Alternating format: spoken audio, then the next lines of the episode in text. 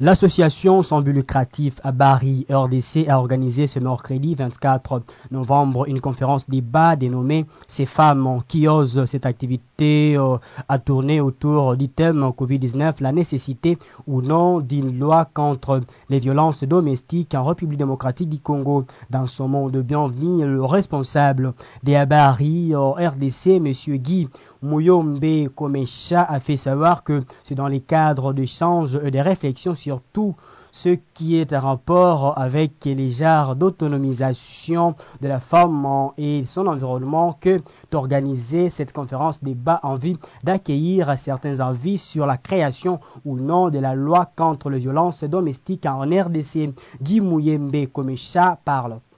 L'objectif, c'était de mettre un cadre d'échange, de réflexion pour euh, tout ce qui a rapport au genre et à l'autonomie de la femme dans la province du Maniema. Comme vous le savez, étant donné plusieurs politiques, coutumes, environnements euh, socioculturels, la femme reste euh, marginalisée et à l'écart des pouvoirs de décision dans plusieurs secteurs de ce pays et particulièrement au Maniema. Et l'activité appelée ces femmes qui osent, c'est mettre en valeur le travail de ces femmes qui effectivement osent briser ces barrières qui s'érigent devant leur processus d'autonomisation pour, n'est-ce pas, éclairer d'autres femmes, les encourager à sortir de cela. Mais étant donné aussi les alliances que nous avons localement avec d'autres organisations ici au Maniema, nous sommes confiants du fait que d'autres actions vont être menées. Si ce n'est pas par Abari, ça sera par un de nos alliés. Parce que le travail, c'est le travail de nous tous. Qui a jailli de cet événement, n'est-ce pas, que cette lumière soit amplifiée Allez apporter cette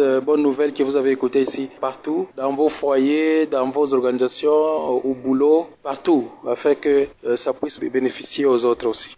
Après les deux exposés et les jeux de Rémi Ménenge, les participants ont émis le vœu de voir cette loi entrer en vigueur car les femmes du maniement subissent beaucoup de violences domestiques en silence.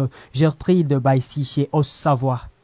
En tant que femme du maniement, compte tenu de la situation que traverse cette femme, quoi qu'elle soit une majorité de la population du Maniema, je trouve que c'est vraiment nécessaire. Pourquoi? Puisqu'il y a des spécificités que la COVID-19 venait de repérer dans nos foyers comme violence spécifique que la femme du Maniema est en train de subir en silence à domicile. Tel que vous connaissez, la femme travaille beaucoup plus que son mari.